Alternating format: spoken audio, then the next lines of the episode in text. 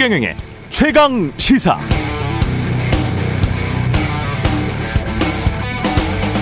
네, 내년부터 국가정보원의 대공 수사권이 경찰로 이관되는데요. 관련해서 국무총리 직속 자문기구인 경찰제도발전위원회 박인환 위원장이 문재인이가 간첩이라는 걸 빼놓고는 설명할 수 없다. 이렇게 주장했습니다. 국회에서 열린 안보 토론에서 한 발언이라는데요. 박 위원장은 또 문재인이 간첩이라는 것도 국민들이 모르고 있다는 말도 했다고 합니다. 대전의 한 사립대학교에서도 최근 교수가 학생들에게 민주노총과 정교조 간부들 중 간첩이 있음이 밝혀졌다면서 이 간첩들이 윤석열 대통령에 대해 어떤 태도를 보였냐는 시험 문제를 출제했었다고 합니다. 서울 여의도 KBS 주변에도 비슷한 주장들이 담긴 현수막이 많이 걸려 있는데요. KBS는 민노총 집단, 민노총은 간첩 등의 표들이 윤석열 대통령 잘하고 있습니다. 윤석열 만세라는 찬사와 함께 조화를 이루고 있더군요. 한국의 현대 민주주의 역사를 다룬 1987이라는 영화 있었죠. 영화에서 박 종철의 아버지 박정기는 이렇게 말합니다. 종철아, 아버지는 아무 할 말이 없대.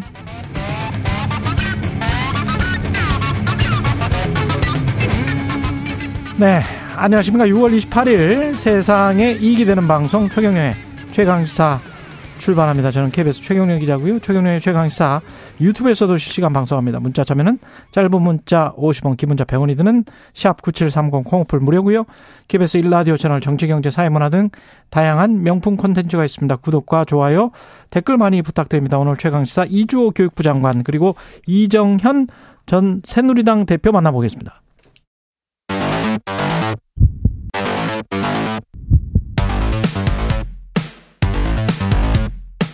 오늘 아침 가장 뜨거운 뉴스 뉴스 언박싱 네 뉴스 언박싱 시작합니다. 민동기 기자 김민하 평론가 나와 있습니다. 안녕하십니까? 안녕하세요. 그리고 지금 비가 남부지방에 많이 오는 것 같은데요. 오늘 오전 7시에 영산강 광주시 지점에 수위 상승에 따라서 홍수주의보가 발령됐습니다. 인근 지역 주민들은 안전에 유의하시고요. 라디오, TV, 인터넷 등을 통해서 홍수 상황 및 기상 변화를 수시로 확인해 주시기 바랍니다. 남부지방에 곳곳 그 호우 피해가 있는 것 같습니다. 예. 네. 전북 지역에도 지금 호우특보 7개 시도군에 호우특보군요. 거기는 발령이 예. 저 발령이 됐고요. 부산에도 호우주의보가 발령이 됐고 부산에도 호우주의보. 예. 그리고 도시마천 통제가 됐고 그리고 지금 뭐 경남 곳곳에는 침수가 많이 됐다고 합니다. 음. 그러니까 남부 지역 피해가 좀 극심한 상황인데 예. 오늘 아침까지 전북에는 또 최대 100mm 안팎의 비가 오는 곳도 있다. 그렇군요. 이렇게 예보가 됐기 때문에 예. 조심을 좀 하셔야 될 것 같습니다. KBS 라디오, TV 잘 시청 청취해 주시기 바랍니다. 계속 소식 전해 드리겠습니다. 그리고 육- 육모 평가 결과가 나왔는데 채점 결과를 발표했는데 생각보다 원래 국어가 어렵다 그러지 않았었습니까? 그게 좀 예. 이상하게 나왔습니다. 예. 국어 영역은 쉽고요. 예. 수학 영역이 어려웠던 것으로 지금 나왔는데요. 대통령실은 국어 비문학 그 이야기를 했었었잖아요. 그렇습니다. 예. 그래서 윤석열 대통령이 지난 15일에 에, 교과 과정에서 다루지 않는 문제는 수능에서 배제해야 한다면서 국어 영역의 비문학 지문을 지목을 하지 않았습니까? 예. 그 지목한 이후에 대통령의 지시가 6월 모의평가 출제 과정에 이행되지 않았다라고 하면서 음. 교육부 대입 담당 국장이 경질이 됐고요. 그리고 한국 교육과정평가 원장까지 사임하는 그런 상황이 빚어지지 않았습니까? 예. 좀 이상한 결과다라는 게 교육계 현장에서 일단 나오고 있습니다. 지금 6월 모의평가 채점 결과를 보니까 국어 표준 점수 최고점이 136점이었고 수학 최고점이 151점입니다. 이 표준 점수라고 하는 게 문제가 어려울수록 높아지는 점수거든요. 그렇죠. 그러니까 2017년 이후에 6월 모의평가 결과를 비교를 해보니까 국어는 가장 쉬웠고 수학은 가장 어려웠다는 그런 결과가 나왔습니다. 음. 아, 이런 모의 평가 결과는 정부의 수능 킬러 문항 배제 방침과 맞물려서 굉장히 관심을 끌었는데 에, 국어 영역 난이도가 예상과 달리 상대적으로 평이한 것으로 드러났기 때문에 어, 이른바 대입 담당 국장이 경질이 되고 평가원장이 사임해야 될 만큼 그런 사안이었느냐 이런 지금 논란이 좀 제기가 되고 있고요. 어찌됐든 어, 교육부는 시험 난이도와 킬러 문항은 직접적인 관계가 없다 이런 점을 다시 한번 강조를 하고 있고요. 어, 킬러 문항이 절대적 난이도를 좌우하는 건 아니다라는 입장을 밝히고는 있습니다. 하지만 그래도 좀 이상하다라는 그런 평가가 많이 음. 나옵니다. 잘 이런 일련의 상황들이 잘 이해가 안 되죠.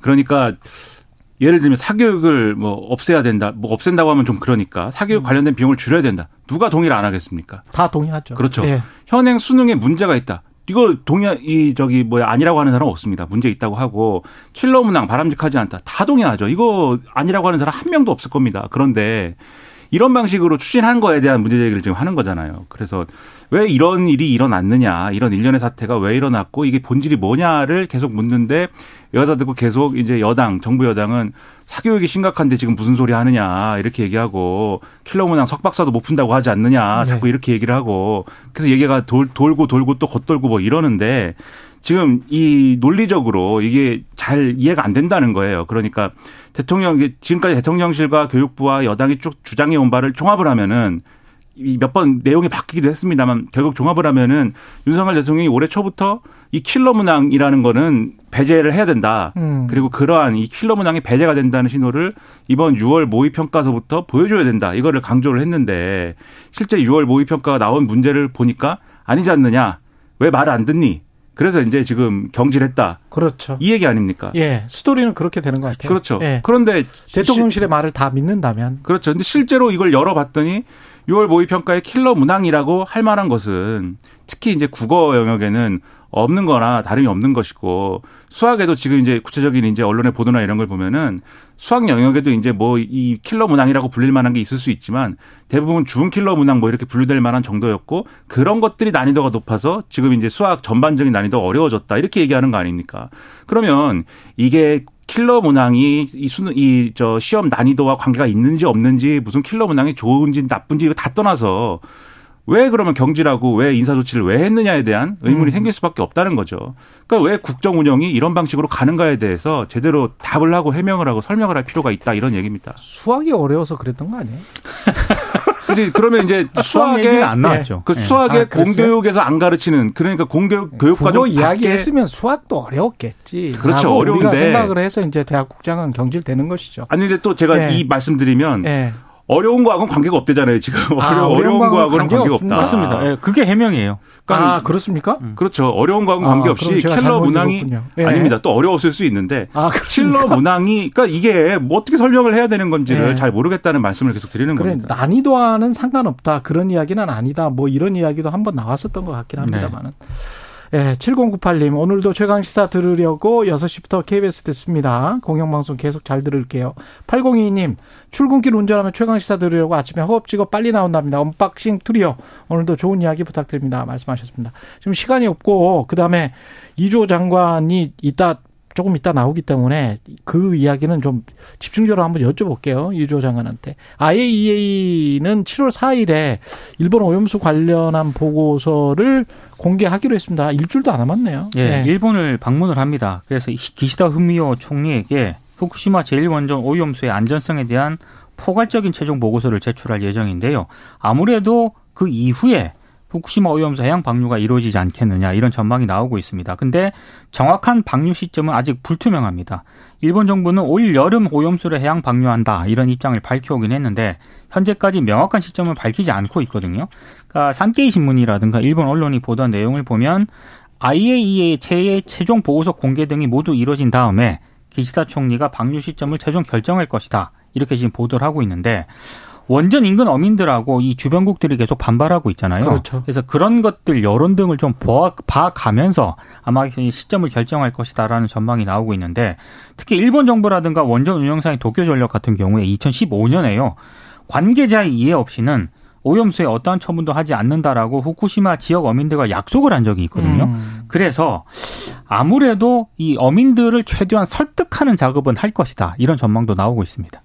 그러니까 이걸 뭐 기시다 총리도 그냥 결정하기에는 부담이 있는 거예요. 말씀하신 대로. 그래서 나름대로 국내 여론을 보고 미국도 뭐 중요한 해산을 하느니 마느니 뭐 항상 얘기하는 거지만 그런 여러 가지 정치 환경을 보고 결정을 하겠지만 그건 일본 내 사정이고 우리는 그 일본에 대해서 좀 이걸 좀 어쨌든 좀 더 안전이 확인되고 좀 더 명확해질 때까지 조금 더 봅시다 이렇게 얘기를 할 수 있었으면 좋겠어요. 음. 그러니까 제가 이 얘기를 늘 하면 또 괴담이다 이제 이렇게 하는데 오늘도 아니, 보니까 어제 원안이 위원장이 아예 지금 그런 말을 했잖아요. 오염수 가운데 한 70%는 어, 방사능 기준치를 넘고 있다. 그런 이야기를 했죠. 발표를 네. 했죠. 아예. 발표를 했죠. 예. 그러니까 세슘 등이 포함된 6개 핵종이 삼중 수소보다 독성이 더 강한데 음.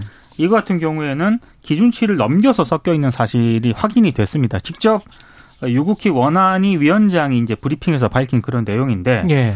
어, 사실 뭐 이거는 일본 정부의 데이터를 바탕으로 한 겁니다. 그렇죠. 아, 근데 문제는 일본 정부가 해염수를 해양에, 오염수를 해양에 방류할 때 우리 정부가 안전성을 평가하고 제동을 걸 수 있는 장치가 현재로서는 거의 없다는 점이고요. 그래서 이제 그런 질문도 나왔어요. 일본 정부가 향후 배출 기준을 준수하는지 검증할 방법이 있느냐. 당연히 이 질문이 나올 수밖에 없는 거 아니겠습니까? 음. 근데 이 유국희 위원장의 답변은 어, 어떤 설비든 100% 신뢰할 수는 없기 때문에 성능을 파악해야 한다. 이렇게 답을 했습니다. 근데 성능을 근데 우리가 파악했다? 그게 우리가 파악할 수 있는 방법이 없습니다. 그러니까 좀 해석을 하면 일본 정부의 선의를 믿을 수밖에 없다. 뭐 이렇게밖에 해석이 안 되는 답변이거든요. 자, 요약을 하면 기준치를 넘고 있는 우럭도 발견이 됐고 그다음에 오염수도 지금 계속 방사능 기준치를 넘고 있다고 하는데 70%가 네. 그런데도 불구하고 성능을 제대로 평가할 수 없는 시설로 이거를 그냥 내려 보내겠다. 네, 정확히 이 맥락을 좀 설명을 하면 예. 이런 얘기예요. 이게 어, 일본 언론에도 많이 보도가 된 사실인데, 음. 알프스 처리하고 뭐 이런 과정에서 나온 이제 이 오염수 배출이나 이런 것들을 확인해 봤더니, 방사성 핵종이 이 많이 배, 이 배출 기준 이상으로 확인이 됐다. 이게 이제 2019년 이전에 있었던 일이고, 예. 2019년 이전에 그런 얘기가 있어서, 그럼 일본 정부가 무슨 대안, 대책이 있어야 될 거 아닙니까? 음. 아, 그러면 두 번 정화하겠습니다. 세 번 정화하겠습니다. 이렇게 얘기를 한 거예요. 그렇죠. 그러니까 쉽게 얘기하면 정수기 물을 정수를 예. 했는데, 정수기에 비유하는 것도 좀 안 맞긴 한데, 예. 정수기에 물을 이렇게, 어, 정 정수를 했는데 이게 좀 오염이 덜 정화된 것 같습니다라고 했더니 그럼 정수기 두번 돌릴게요 이렇게 얘기한 거거든요. 음, 그러면은 이 두 번 돌리면 그럼 이게 해소가 되는 거냐? 일단 일본은 해소가 됐다라고 얘기하고 IAEA는 그 부분에 대해서 괜찮은 것 같아요. 어, 음. 좀 믿을 수, 뭐, 못 믿을 건 아닌 것 같아요. 이 정도 네. 입장이고 최종 보고서가 어떻게 나오느냐에 따라서 확실한 이제 그게 갈릴 텐데 문제는 그러면 이 IAEA가 검사할 때는 이 괜찮을 수도 있지만 정수기에 자꾸 비유를 하지만 정수기 예를 들면 필터가 오래되면 갈아야 되지 않습니까? 그렇죠. 그 두 번씩 돌리면은 예를 들면 필터가 더 빠르게 오염될 것이고 더 고장이나 이런 것들의 어떤 사례도 늘어날 수 있고 그러면 상시적으로 이것을 알프스가 제대로 돌아가는지를 감시하고 검증해야 되는데 IAEA가 아마도 그것을 하겠다고 하겠지만 과연 그거 어디까지 우리가 그러면 어 정보를 공유를 받고 거기에 대해서 어 우리가 제어할 수 있는 통제할 수 있는 어떤 권한을 갖게 되느냐 이런 것들이 중요한 쟁점으로 남는다는 거죠. 그렇습니다. 그리고 예. 말씀드리면 이런 얘기하면 또 괴담이라고 자꾸 해서 또 말씀드리면 제가 이거 그러면 괴담이다라고 하는 이 후쿠시마 오염수 배출에 안전하지 않다라고 안전하지 않을 수 있다라고 하는 게 괴담이면 유력한 과학 저널이나 과학 관련 매체에서 이런 얘기는 아예 다루지 말아야 될 거 아닙니까? 그렇죠. 근데 제가 뭐 네이처 네이처라는 사이트가 있어요. 네이처라는 유... 네이처까지 찾아봤어요? 그 아, 제가 훌륭하네. 이제 네, 제가 예. 왜냐하면 정말 확인하고 싶어서 예. 해외 언론은 전혀 이 얘기를 하지 않고 있는 것인가? 과연 국내 언론과 국내 야당만이 괴담성 주장을 하고 있는 것인가 궁금해서 찾아봤는데 네이처라는 사이트에 가서 검색을 해보니까 음. 후쿠시마 waste water에 대해서 쟁점별로 설명해 놓은 그런 기사가 있는데 예. 우려도 있다라고 하면서 우리가 계속 얘기하는 우려들 있지 않습니까? 다 쟁점을 설명해 놨습니다. 거기서 그 예. 오스트레일리아 기자가 그리고 네이처뿐만이 아니라 내셔널 지오그라피라든지 이런 데서도 다 과학자들이 이런 우려를 한다. 그러니까 안전하다는 과학자도 있고 아니라는 과학자도 있다. 이렇게 보도를 한단 말이에요. 그럼 맞습니다. 이거는 예. 최소한 괴담은 아니지 않습니까? 그렇습니다. 괴담 얘기는 그만하자 이렇게 또 예. 말씀드립니다. 그리고 좀 더 공정한 보도를 찾고 싶으시다면 2021년 4월 12일 오염수 방류를 결정한 날입니다. 그때 어, 조선 중앙 동아일보 한겨레 경향 그리고 KBS MBC 보도를 보시면 거의 똑같이 굉장히 우려하고 있고 과학자들이 지적을 하고 있는 그런 사실들을 쭉 나열을 하고 있거든요. 그리고 난 다음에 지금 KBS 보도는 똑같습니다. 그때와 지금 지금과 2년 전. 근데 어떤 신분들은 달라졌어요. 그게 2년 동안에 갑자기 일본이 기술이 급진전한 건지 그걸 확인을 한 건지 과학적으로 검증이 된 건지 아니면 정치적인 건지 그거는 2021년 4월 12일 전후 12일부터 13일까지 한 일주일치의 신문과 방송 KBS도 지금 인터넷에 있으니까요. 한번 확인해 보시면 어 이게 통시적으로 공정성을 검증하는 방법입니다. 한번 확인해 보시면 좋을 것 같습니다. 대표적으로 조선일보인데요. 네. 오늘자 신문에도 뭐 괴담이라든가 음. 뭐 이런 거를 뭐 일부 정치 세력이라든가 일부 시민단체가 조장을 하고 있다라고 많은 지면을 하나에서 썼는데 2021년 계속, 4월 예. 12일 13일에 조선일보를 보면 조선일보가 괴담의 유포지예요. 맞습니다. 오늘 예. 신문 넘기는데 안 끝납니다. 계속 음. 넘기는데 괴담의 유포지는 조선일보죠. 끝이 그때는 그러면. 왜 그렇게 썼을까요? 아, 국정원의 직원이 이동 이 이걸 이제 폭로를 한 겁니까? 이동관 홍보수석실이 이동관 씨가 지금 현재 특보죠. 특보가 대통령실 특보가 홍보수석으로 근무를 할 때 이명박 정부 때 2010년이죠. 네. 그때 어 문건을 지시를 했는데 KBS에 뭐 좌파를 색출하라 뭐 이런 이런 그러니까 거를 지시한 문건이 있다. 원세훈 전 국정원장 예. 시절 때 불법 사찰과 관련된 이런 재판 관련 공판 기록이라든가 음. 증거를 뭐 경향신문이 일단 이 기록을 입수를 했어요. 예. 입수해가지고 쭉 보니까 아, 이명박 정부 청와대에서 홍보수석으로 이동관 특보가 재직을 하고 있을 때 2010년입니다. 홍보수석실이 국정원에 KBS 내 좌편향 인사를 파악하라 이렇게 지시한 것으로 일단 확인이 됐습니다. 그래서 실제로 이 국정원 문건에 따라서 KBS 일부 간부의 보직이 변경이 됐고요. 이 이- 이동관 특보가 청와대에 재직하고 있을 때 KBS 조직 개편에 관여한 그런 정황이 음. 국정원 문건 그리고 국정원 간부의 검찰 진술 조서를 통해 확인이 됐다라고 하는 건데 실제로 국정원 이 기록 등을 보면은요. 국정원이 2010년 6월 3일 KBS 조직 개편 이후 인적 쇄신 추진 방안 문건을 작성을 해서 이걸 당시 청와대 홍보수석실에 보고를 하는 걸로 되어 있거든요. 예. 이 보고 문건 우측 상단을 보면 어, 홍보수석실 홍보수석실. 요청사항이라고 이렇게 명시가 되어 있고요. 5월 28일 홍보수석실 요청사항. 예. 그리고 예. 하단 배포 대상에는 홍보수석이라고 명시가 되어 있습니다. 근데 이동관 특보가 2009년 9월부터 2010년 7월까지 청와대 홍보수석을 지냈거든요. 그렇죠. 그러니까 이 연관이 있을 수밖에 없다라고 하는 게 이제 경향신문 보도 내용이고요. 해당 문건을 국정원 직원이 작성을 했고 이 직원이 검찰 조서 조사를 받습니다. 그래서 검찰 진술 조서를 보니까 이동관 특보의 개입 정황이 또 이렇게 나와 있- 나와 있는 것으로 확인이 됐고요. 어, 이런 부분이 있습니다.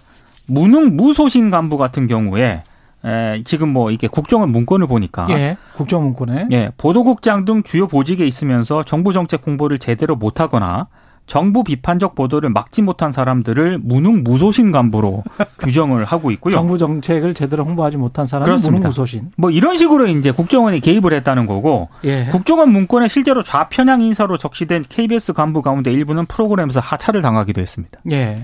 그러니까 이게 이제 뭐 경향신문이 이 재판에서 나왔기 때문에 단독 보도 이렇게 달아서 하긴 했습니다만 과거에 나왔어. 나왔어. 그렇습니다. 근데 국정원이 근데 이- 이게 이제 확실한 건 홍보 수석실 요청 사항 그렇죠. 요 부분만 지금 그렇죠. 유한 팩트예요. 맞습니다. 그렇죠. 그죠? 요게 이제 국정원이 공영방송에 대해서 이러저러한 일을 했고 그게 왜 그렇게 됐고 어떤 결과가 됐고 그다음에 그 주변에서 어떤 일들이 일어났는지 사실 그 당시에 다 보도를 하고 굉장히 뭐 온갖 얘기가 다 나왔습니다 그때 그랬죠. 황당한 얘기 많았는데 그거 다 모아가지고 얘기하면 한 시간 걸려요. 근데 그 특집 한번 할까요, 우리? 그 황당한 특집이 될 겁니다. 네. 그런데 그 어쨌든 그, 그 그런 일들을 국정원이 아무도 안 시켰는데 그냥 혼자 한 게 아니라 네. 정권 차원에서 어쨌든 추진한 것이고 네. 정권 차원에서 추진했다면 그 연결고리가 국정원과 국- 청와대 연결고리가 돼야 되는 사람은 홍보수석인 거거든요, 결국. 그래서 지금 이걸 통해서 그게 확인이 됐다라고 볼 수가 있겠는데 음. 이동관 특보는 나는 지시한 적도 없고 보고받은 적도 없다고 하지 않습니까? 예. 이 말이 이제 저는 의심되긴 하지만 어. 사실이다 하더라도 그러면 그 밑에 누군가가 보고받거나 지시했을 것이고 이 정책 자체, 방향 자체에 대해서는 홍보수석이 했을 거 아닙니까? 관여를 어떤 방식으로든. 그러면 이런 방식의 이런 식의 어떤 이 정책을 새로 방통위원장이 되면 또 하는 거냐? 이런 의문이 하나가 들고요.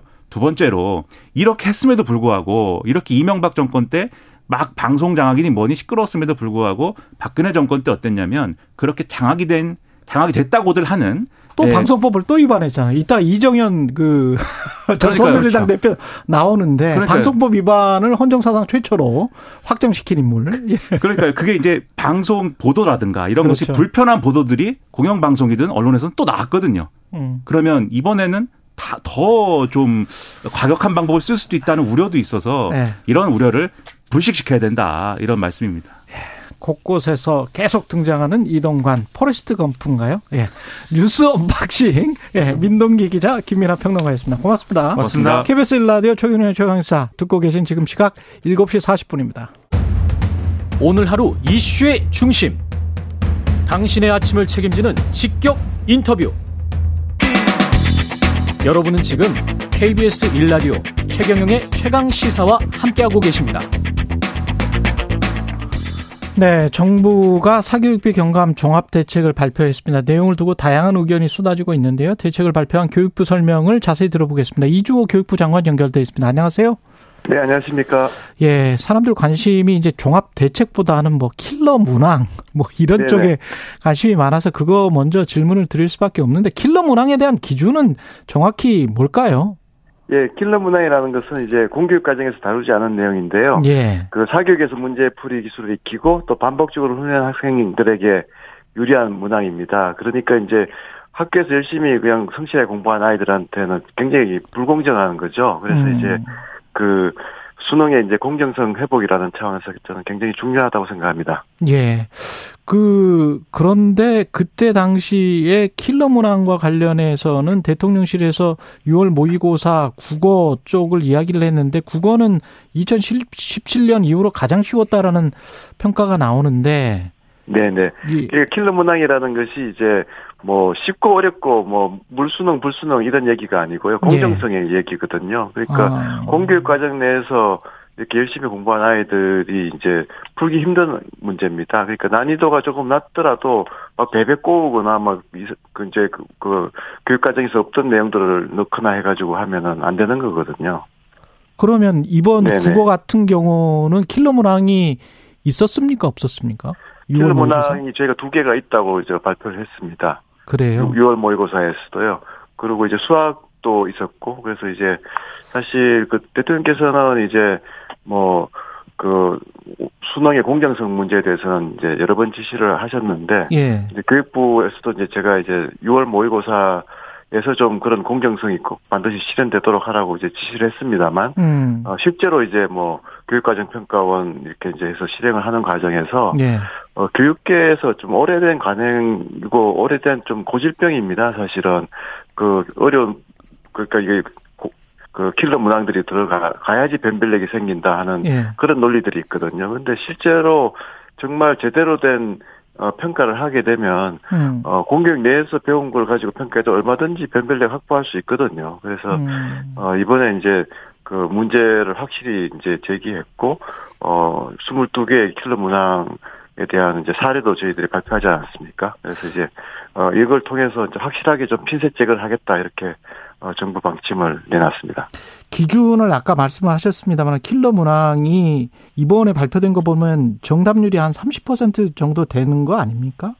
아닙니다. 뭐, 정답률이 뭐, 뭐, 뭐, 10% 되, 는 네. 것도 있고, 뭐, 30% 되는 것도 있죠. 근데 그렇죠. 문제는 말씀드렸습니다만, 예. 이게 뭐 정답률이나 난이도가 핵심이 아니고, 공정성이거든요. 음. 교육과정 내에서 출제돼야 되고 또 이게 막 학원에서 뭐 이렇게 그 문제풀이 기술을 익혀가지고 기계적으로 풀거나 뭐 이렇게 반복 연습을 하는 아이들한테 유리하면 그거는 이제 그 교육적 교육적이지 않지 않습니까? 그리고 이제 학원으로 내몰리는 거고 그래서 이제 그런 문제들을 어 집중적으로 골라낸 겁니다. 네, 기준이 저는 정답률 10% 이내가 킬러 문항인 줄 알았는데 아닙니다. 그게 그게 아니고 않습니다. 네네. 30%라고 할지라도 공교육 과정에서 나오지 않은 거면 킬러 문항이다. 그렇죠. 이렇게 지금 그렇습니다. 말씀하시는 거네요. 네, 그래서 예. 이제 우리 선정을 할 때도 사실은 현장 교사들 많이 이제 그 참여했고요. 또 음. 평가 전문가들도 해서 그런 기준을 가지고 몇 차례 심청 검토 과정을 거쳐서 이제 골라낸 문항들입니다. 예.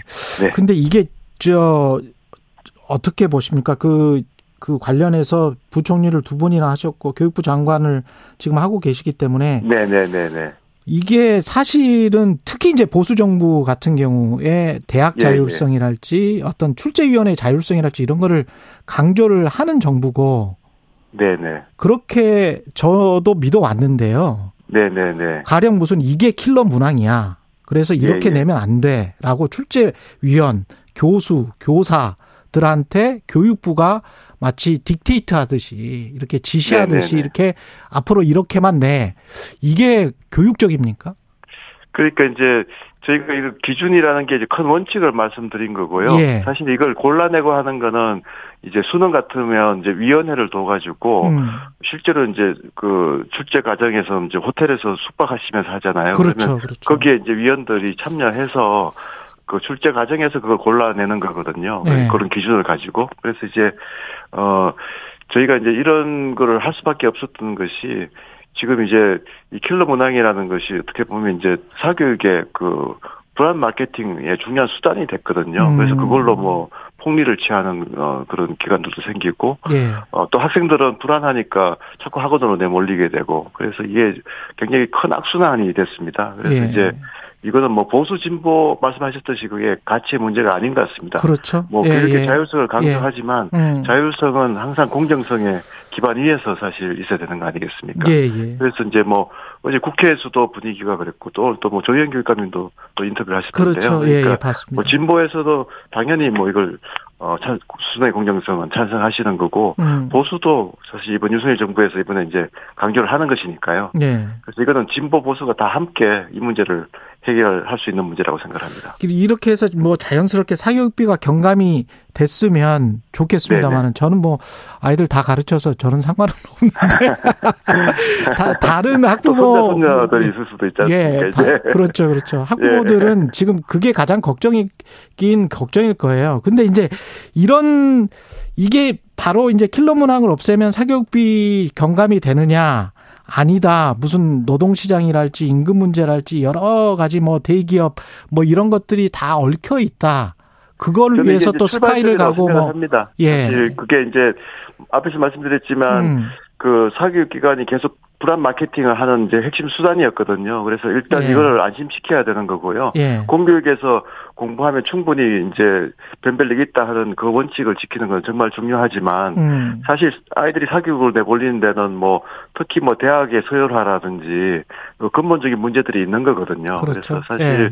이번 이제 윤석열 정부가 이제 3대 개혁이라고 예, 이제 노- 노동하고 연금 개혁하고 하고 함께 교육 개혁이 들어가 있거든요. 예. 그래서 이제 교육 개혁이 좀 잘 많이 알려지지 않았는데요. 음. 지금 이제 교육 개혁이 어 상당히 이런 이제 근본적인 처방들이 많이 들어가 있습니다. 예를 음. 들어서 지금 이제 대학의 서열화 때문에 사실은 아이들이 어 정말 너무 많은 압력을 받고 있기 때문에 결국 사교육도 늘어나고 뭐 수능에 이런 문제들도 생기는 거니까 어 저희가 지금 그 서열화를 없애기 위해서는 특히 지방 대학들을 정말 세계적 수준으로 끌어올려 줘야 되는 거거든요. 예. 그래서 뭐뭐 서울대 10개 만들기 이런 책들도 있었지 않습니까? 그렇죠. 그래서 예. 저희가 이번 이제 그 교육개혁 안에는 그 글로컬 대학 30이라고 해서요. 음. 지역 대학 중에서 정말 세계적인 수준으로 어 30개를 만든다 하는 게 있습니다. 그래서 그 선정이 되면 천억씩 지원을 합니다. 그래서 이번에 이제 1차 선, 예비 선정이 됐, 됐거든요. 예. 그래서 이렇게 해서 이제 뭐 지금 한 수도권이 한 뭐한 10개 정도는 어 세계적인 수준이니까 지역에도 한 30개 정도 어 세계적인 수준의 대학들이 나온다면 예. 어, 입시에 그런 과열된 그런 문제도 많, 많이 해소될 거라고 보고요. 예. 그리고 이제 특히 이제 그 초등 영유아 같은 경우에는 사실 돌봄 기능도 굉장히 그 중요하거든요. 예. 어, 이제 부모들이 아이들을 이제 그, 저, 맡길 때가 있어야 되는데, 예를 들어서 음. 뭐 초등학교 같은 경우에 한시 되면 딱 아이들이 집에 오잖아요. 그러니까 이제 그게 또 사교육, 사교육을 많이 유발하거든요. 그렇죠, 그렇죠. 학원 뺑뺑이를 안 돌리면 뭐 아, 저기 뭐 저 요즘은 다 맞벌이니까 그 맞벌이가 아이들을- 많으니까. 네. 예. 그래서 저희가 이제 늘봄 학교라고 해가지고 학교에서 이제부터는 어, 오후 늦- 늦은 시간까지 어 뭐 스포츠도 하고 뭐 댄스도 하고 이렇게 마음껏 좀 뛰어놀게 하고 또 저학년 같은 경우에는 어 돌봄을 국가가 책임지고 한다는 그런 프로 그것도 중요한 교육계의 방향입니다. 그래서 예. 이제 이런 수단을 통해 가지고 어, 사교육의 수요를 공교육에서 흡수를 하는 것이거든요. 예. 네. 그 잘 됐으면 좋겠습니다만은 그 고은혜바님이나 삼공이호님이 이런 질문을 하셨는데 같은 맥락의 질문인 것 같습니다. 고은혜바님은 이런 교육 정책을 5개월 수능 5개월 앞두고 하는 게 무리 아닐까요?라는 질문. 상공위원님은 5개월 전 지침이 바뀌면 오히려 학부모들이 불안하니까 사교육 시장으로 몰릴 것 같은데 네 네. 예, 이런 질문에 관해서는 어떻게 생각하십니까? 네, 사실 이번에 이제 그 가장 고민을 많이 했던 부분이고요. 예. 이게 이제 킬러 문항이 이제 나온다는 나오지 말아야 된다는 건 사실 매 매해 사실 그 이제 수능 기본 계획에서 바, 이제 저 원칙으로 발표를 했던 거거든요. 예. 근데 이게 이제 그 원칙하고 이제 현실의 괴리가 이렇게 있는 거죠. 그래서 이제 이번에 6월 모의고사에서는 반드시 좀 그런 원칙을 지키라고 이제 대통령이나 저나 장관으로서 이제 굉장히 강조를 했는데도 불구하고 어 이게 이제 바, 밝혀진 거 아니겠습니까? 예. 그래서 이게 어떻게 보면 이제 뭐 카르텔까지도 이제 생각을 해야 되는 상황이니까요. 그래서 이제 이걸 이제 반드시 바로 잡, 잡아야 되는데 지금 이제 학부모님들이 이제 불안해하는 부분이 가장 저희들도 우려되는 것인데 실제로 이제 확인을 해보면 킬러 문항은 이제 영역별로 한두 문제니까 음. 사실 그 핀셋 제거를 하면 어 그 그렇게 한다고 해서 큰 이제 혼란이 일어나지 않거든요. 예. 그러니까 뭐 이제 그럼 어떻게 변별력을 확보하느냐 이런 이제 또 이슈가 있는데 실제로 한 여섯 개 문항 드러낸다고 해서 공격 내에서 출제해서 변별력이 얼마든지 어, 확보될 수가 있습니다. 그래서 그걸 전문가들이랑 또 학- 현장 교사들이랑 충분히 논의를 해서 지금 진행을 하고 있는 거고요. 예. 정말 학부모님들께 특히 이제 올 수능을 앞둔 학생 학부모님들께는 안심해도 된다. 공격 내에서 철저히 준비하면 지금 하시는 대로 준비하면 어 전혀 문제 없다는 것을 다시 좀 어, 말씀드리겠습니다. 예. 그리고 마지막으로 최근에 한 1, 2주간에 이런 일이 벌어지면서 국민과의 소통 문제 시- 시청자들이랄지 청취자들한테 어떻게 비춰졌을까? 특히 아까 제가 자율성을 말씀을 드렸는데 네, 네, 네. 장관님 같은 경우가 전문가시고 국무위원이시잖아요. 그러면 대통령은 네, 네, 네. 국무위원장이고 근데 국무위원이 국무위원장인 대통령에게 최고 뭐 아, 전문가라서 많이 배운다. 이거 가 조금 뭐랄까요? 자율 자율적인 지금 교육부인가? 그리고 교육부 장관이 자율적으로 일을 해 나가고 있는가? 아니면은 대통령의 어떤 지시에 따라서 근데 대통령이 모를 수 있잖아요. 이 전문 분야들을. 네네네. 그렇게 제가 뭐 비춰지거든요. 뭐 전문가라고 한 적은 없고요. 예. 사실 근데 이제 워낙 그 이 공정 입시의 공정성에 대해서는 뭐 수사도 직접 그큰 수사를 하신 적도 있고 해서 예. 굉장히 고민을 많이 하셨고요.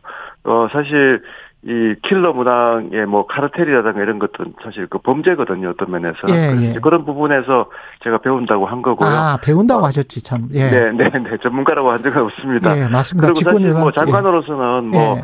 어, 마- 많은 분들에게 배워가면서 하는 게 정말 저는 뭐 중요한 자세라고 생각을 하고요. 예. 뭐 제가 마음을 한다거나 이런 뭐 그런 취지는 전혀 아니었습니다만 만약에 혹시 그렇게 들렸다면 제가 그건 정말 아니라고 좀 말씀을 드리고 싶고요. 알겠습니다. 어, 예. 그런데 중요한 거는 대통령이 이런 이제 그 교육에 대해서도 굉장히 열정을 가지고 예. 또 변화의 의지를 가지는 건 참 중요하다고 생각합니다. 왜냐하면 이번 킬러 문항 사례에서도 보면 이게 대통령의 의지가 계속 그, 어, 있었기 때문에 이게 이제 그 관행적으로 해왔던 것을 고치게 된 거거든요. 예. 뭐 원칙을 밝혀놓고 계속 한다 한다 하면서도 실제로는 계속 이게 나왔던 게 문제이지 않습니까? 그래서 음. 이번에 이제 이번 이 킬러 문항을 도려내게 된 거는 대통령의 강한 의지가 뒷받침 된 거고요. 저는 그런 면에서 긍정적이다 하는 그런 말씀이었지. 예. 제가 뭐 전문가로서 소신을 뭐 벗어나서 대통령 지시를 무조건 따른다. 저는 뭐 두 번째 아니다. 때문에 예. 사실 뭐 대통령께서 뭐 아니 아, 아닌 걸 말씀하시면 저는 아니라고 한다고 하겠다. 그렇게 좀 말씀드리고 싶습니다. 알겠습니다. 이주호 네네네. 교육부 장관이었습니다. 고맙습니다, 장관님. 네, 감사합니다. 예. KBS 일라디오 최경령의 최강시사 1부는 여기까지입니다.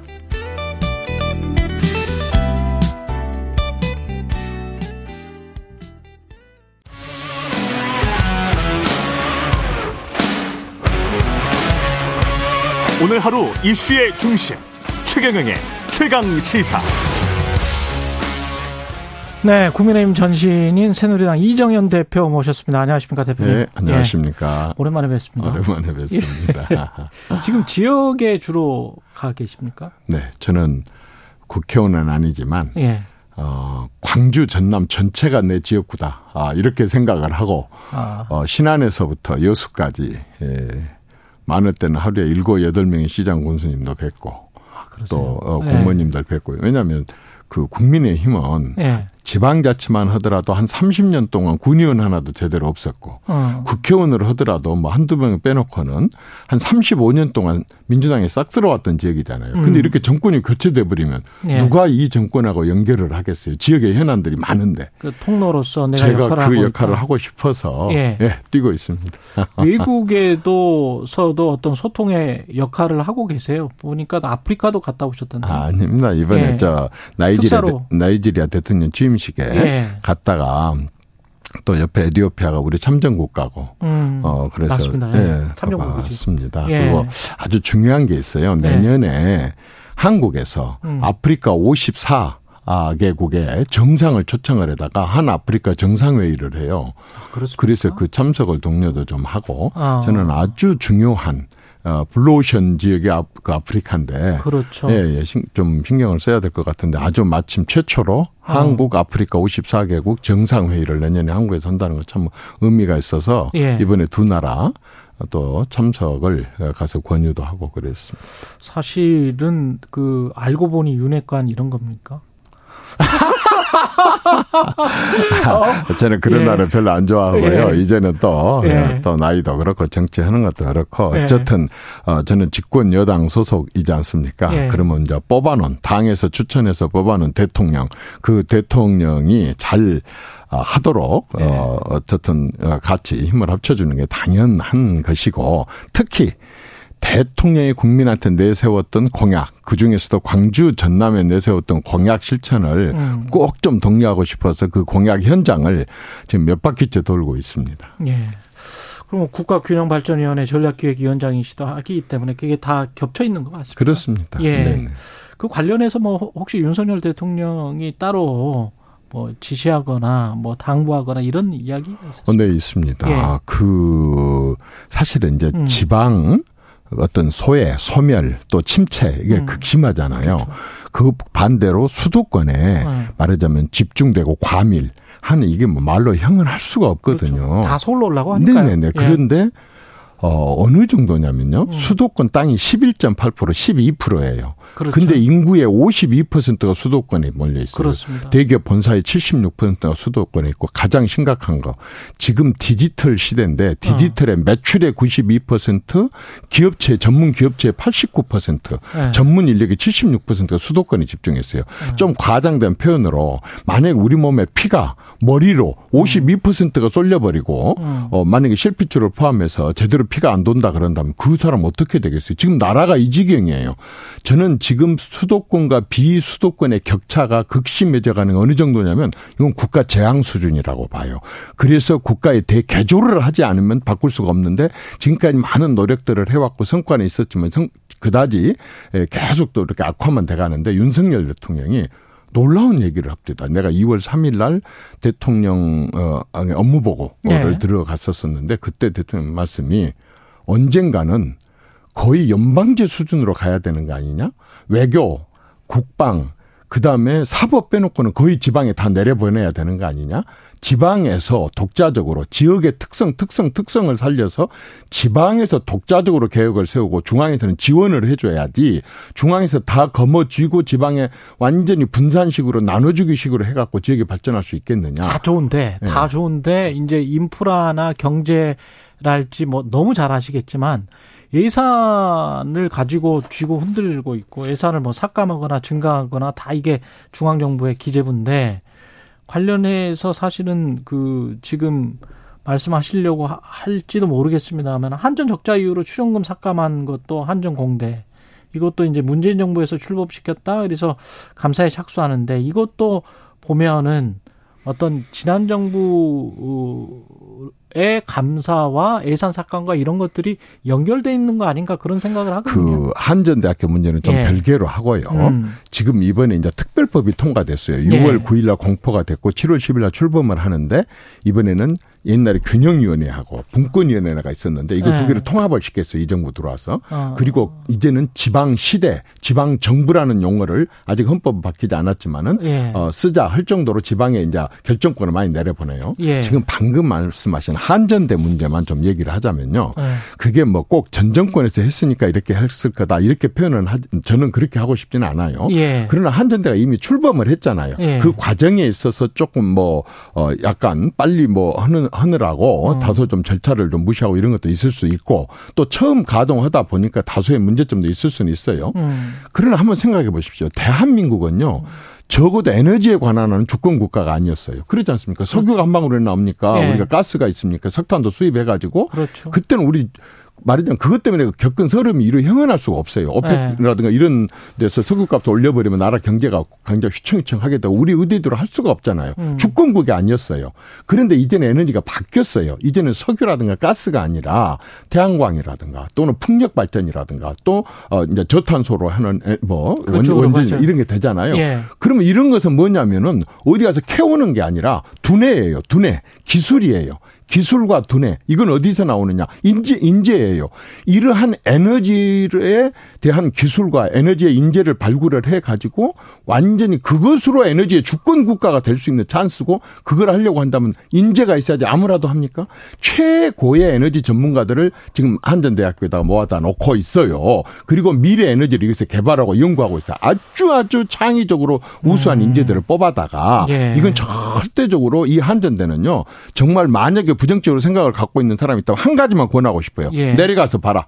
현장에 한전대학 교 가서 한 음. 번만 설명을 듣고 둘러보고 대한민국 에너지 주권 국가로서의 미래를 대비하고 있는 여기서 이 우수 인력들을 키워내 가지고 교수하고 학생들 아주 우수한 사람들이거든요. 음. 세 가지를 할 수 있어요. 하나는 계속해서 미래 에너지 연구가로 클 수가 있고 예. 또 하나는 이 사람들 에너지 기업가로도 클 수 있어요. 음. 또 중요한 것은 뭐냐면 에너지는 전문가가 솔직히 정치권에 없어요. 예. 이 사람들이 정책 입안과 예. 그리고 정책을 결정하는데 굉장히 중요한 역할을 할 수 있어요. 예, 지금 이게 그렇게 해서 지역 민심이나 이런 것들을 돌리고 지역 균형 발전이라는 국정 과제도 이룰 수 있을 것이다. 그래서 호남에서 국민의힘이 민주당이 에, 민주당의 대안이 될 수 있을 것이다. 이렇게 생각하십니까? 어, 일단은 예. 어렵죠. 어렵고 지금 호남 호남 민심이 35년 동안 싹쓸어? 왔던 게 하루아침에 변할 리도 없습니다. 그러나 거기에 또 문제가 있어요. 예. 나는 이제 민주당은 예. 뭐 그렇게 싹쓸이를 해오고 한 거 다 좋아요. 예. 근데요. 사실은요. 국민의힘의 문제가 있어요. 아, 아, 왜요? 국민의힘의 힘의 문제가 있어요. 예. 사실은 이제 사람을 제대로 추천을 해가지고 공천을 해서 음. 지역민들이 아 납득이 간다고 한다면 경쟁도 붙일 수 있고 그렇죠. 아슬아슬하게 떨어뜨릴 수 있고 이정현이처럼 아, 두 번이나 호남에서 압도적으로 6만 8천 표를 한 번씩 선거에 이길 예. 정도로 당선도 시킬 수 있어요. 예. 그런데 이렇게 말하자면 민주당에서 공천한 사람들하고 호남에서 빚가빚가 할수 있을 정도의 인물을 공천을 했느냐? 비까 비까. 그런 저는 노력을 어 저는 이 예. 국민의힘이 지금까지 하지 해오지 않았어요. 저는 예. 이것을 호남 포기라고 표현하는데 예. 호남 포기를 포기하면요. 예. 이거 바꿀 수, 이 현상을 바꿀 수 있어요. 이제 지난번에 지방선거 음, 때요. 예. 광주의 투표율이 37%대였어요. 바로 그 뒤에 치러진 민주당 지도부 선거에서 34%였어요. 무슨 얘기냐면 음. 국민의힘 너희들도 제대로 후보 공천 아니니까 안 찍어주겠지만 민주당 너희들한테도 이제 더 이상 우리가 표 찍는 뭐 자판기, 표 찍는 기계처럼 그렇게 우리가 민졸 노릇 하지 않겠다. 우리가 이제 제대로 민주, 주인 노릇 하겠다. 음. 예. 더 이상 너희들한테 표 찍어주는 그런 졸로 그만하겠다라고 하는 걸 광주 시민들이 보여준 거라고 저는 봐요. 그래서 나는 지금 이런 기회에 국민의힘이 호남에 대해서 공천 잘해라. 제대로 공천도 잘하고 공천만 잘하면 뭐합니까? 예. 제대로 밀어주고 예. 설렁 떨어진다 손치더라도 그 뒤로 그런 인재들을 키워주고 계속해서 예. 다른 여러 정부 부처에서 쓰고 이렇게 한다면 너나 나나 없이 인재들이 가요. 호남이 진보입니까? 호남이 좌파입니까? 호남 사람들은 그냥 대한민국 국민이에요. 그 국민들을 갖다가 괜히 자기들이 알아서 좌파 취급을 하고 자기들이 무슨 완전히 무슨 어 진보라고 하는데 네. 천만의 말씀이에요. 제가 미안한데 한 번 한 가지만 더 해볼게요. 예. 85년도 12대 총선에서요. 목포의 최영철, 나주의 나석호, 해남의 정시채, 저기 뭡니까 강진의 김식이, 고흥의 이대 이저 이대순이, 또 우리 광주의 고기남이, 또 이영일이, 또 유경현이, 김재호, 구용상 이런 사람들은요. 다 장관급을 지내니까 최하가 도지사를 그 뒤에 지냈어요. 국회의원 하면서도. 그럴 정도로 제대로 인물을 내놓으니까 어떻게 했느냐. 민주당 그 당시 후보들을 거의 더블로 이겼어요. 1985 년에? 85년도 예. 12대 국회 때.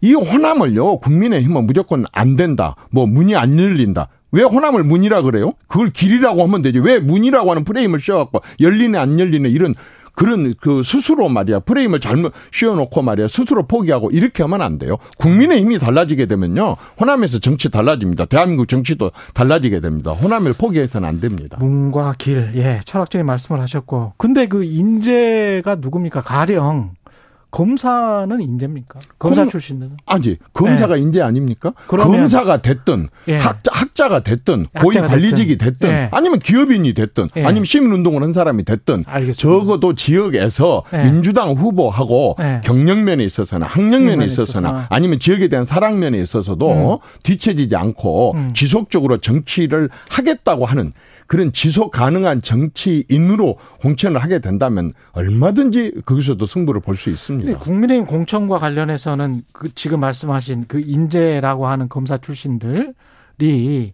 어, 어 국민의힘 입장에서는 좀 쉬운 지역들 영남이나 강남 지역에 집중 배치될 것이다. 많이 배치되고 기존의 국회의원들이 좀 탈락할 가능성이 있다. 그래서 설왕설래가 많이 있는 것 같고요. 그런 그런 이 어떤 내부 분위기를 좀 느끼십니까? 아니면은 뭐 저는 어 뭐 아직은 누가 예. 공식적으로 얘기를 안 하고 예. 일단 비판적인 사람들 입장에서 검사들을 많이 할 거다 얘기를 하는데 많이 할 수도 있습니다. 음. 이거 한번 보시겠어요? 여수 순천 광양이 있죠. 예. 여수 국회의원 변호사. 예. 예? 여, 아니 여수 국회의원 두 명이 변호사, 순천 검- 국회의원 변호사. 예, 예. 여수 국회의원 변호사, 예. 순천 시장 변호사, 여수 시장 변호사, 아. 일곱 명 중에 여섯 명이 변호사고 검사 출신들이 예. 태, 태반이에요. 음. 그, 그 말하자면 그게 검사다 아니다가 중요한 게 아니라 음. 그렇지 않습니까? 그 뭐, 어, 당연히 정치라는 건 5년 동안 집권을 하면서 이끌어 가려고 한다 그런다면 아무래도 이렇게 그 서로 뭐 맞는 사람들이 할 수도 있지만은 그렇다고 해서 만약에 다음번 공천을 검사로 뭐, 어, 거의 뭐 뒤덮은다든지 검사가 너무 많다든지 예. 당연히 국민 저항 받습니다. 선거는 이기려고 하는 것이 선거지 해봐갖고 그냥 내보내려고 하는 게 선거가 아니지 않습니까? 예. 이기려고 한다면 그런 부분에 있어서 절대 그 국민의힘의 지도부가 자제를 해야죠. 한동훈 장관 출마하면 당에 도움이 될까요? 저는 그건 모르겠습니다. 그건 뭐, 네. 뭐, 저 출마하고 하는 거는 본인 팔자니까 그게 정치할 팔자가 팔자. 있으면 하는 거고 안 하는 네. 거고 무슨 조국 씨가 전남 광주에 가서 뭐 출마를 하네 네. 또는 한동훈 씨가 어디 출마는 다 썰이고 네. 뭐 그때 가봐야 다 알겠고 또 네. 국민들이 판단합니다. 그 정도는 가지고. 예. 예, 그래서 저는 뭐, 뭐, 이렇게 당연히 장관이면은 부각되고 많이 알고 있고 인기가 있을 수도 있고 예. 그래서 그것 때문에 국회의원을 해야 된다 말해야 돼, 정치를 해야 된다 말해야 된다 이것은 맞지 않다고 생각합니다. 그 지금 하려고 하는 것은 이렇게 사류, 오류 취급을 받고 있는 정치가 한 번 정도는 변하고 달라지고 이렇게 하기 위해서라도 어. 그런 어떤 사람을 공천해야 되니까 이걸 판단해야지 네. 누가 유명하니까 누가 대통령과 가까우니까 또뭐 어? 어, 대통령이 검사니까 그 검사 출신을 많이 한다 만다 이런 말이 나와서도 안 되고 실제로 그렇게 해서도 안 된다고 봅니다. 어떻게 정치 개혁을 하고 국민들이 요구하는 그런 정치를 펼칠 수 있는가라고 하는 사람을 찾을 생각을 해야지 인재를 찾을 생각을 해야지 미리부터 뭐 어디 사람들 어디 분야 사람들을 더 많이 한다 어쩐다 이런 것은 그 국민들이 원하는 그런 공천은 아니라고 봅니다. 그럼 위원장님 말씀하시는 걸 들어보면 이준석 같은 경우는 당연히 돼야 될 것 같네요. 국민의힘 아니. 입장에선. 아니 누구를 지금 돼야 된다 안 돼야 예. 된다라고 지금 아직 공천심사위원회 구성도 안 됐는데 어떻게 그렇게 하겠습니까? 다만 예. 이준석, 천하람 이런 사람들에 대한 제가 얘기를 하고 싶은 게 있어요. 예. 지금 198개 유엔 가입된 나라 중에 예. 대한민국 같은 상황이 없을 거라고 봅니다. 뭐냐면은 제가 58년생이거든요. 네. 제가 태어났을 때에는 한 다섯 살까지는 내가 뭐 모르겠죠. 그러나 어쨌든 그때 후진국이었어요. 내 밑에 한 40살까지는 아마 중진국 때 태어났을 거예요. 그렇습니다. 근데 그 뒤는 후진국에서 태어났어요. 예. 근데 중진국, 선진국, 후진국에서 태어난 사람들이 정치에 기대하는 게 다르고 정치 성향이 달라요. 그렇습니다. 그런데 예. 그 사람들이 다 유권자야. 예를 들어서 58년생 이상만 유권자여 갖고 그 사람들만 상대로 해서 표를 찍는 것도 아니고 맞습니다. 40세 이하도 유권자인데 예. 또뭐 나이 든 사람한테 유권 저 표를 안 주는 것도 아니고 그렇죠. 그렇다고 한다면 예.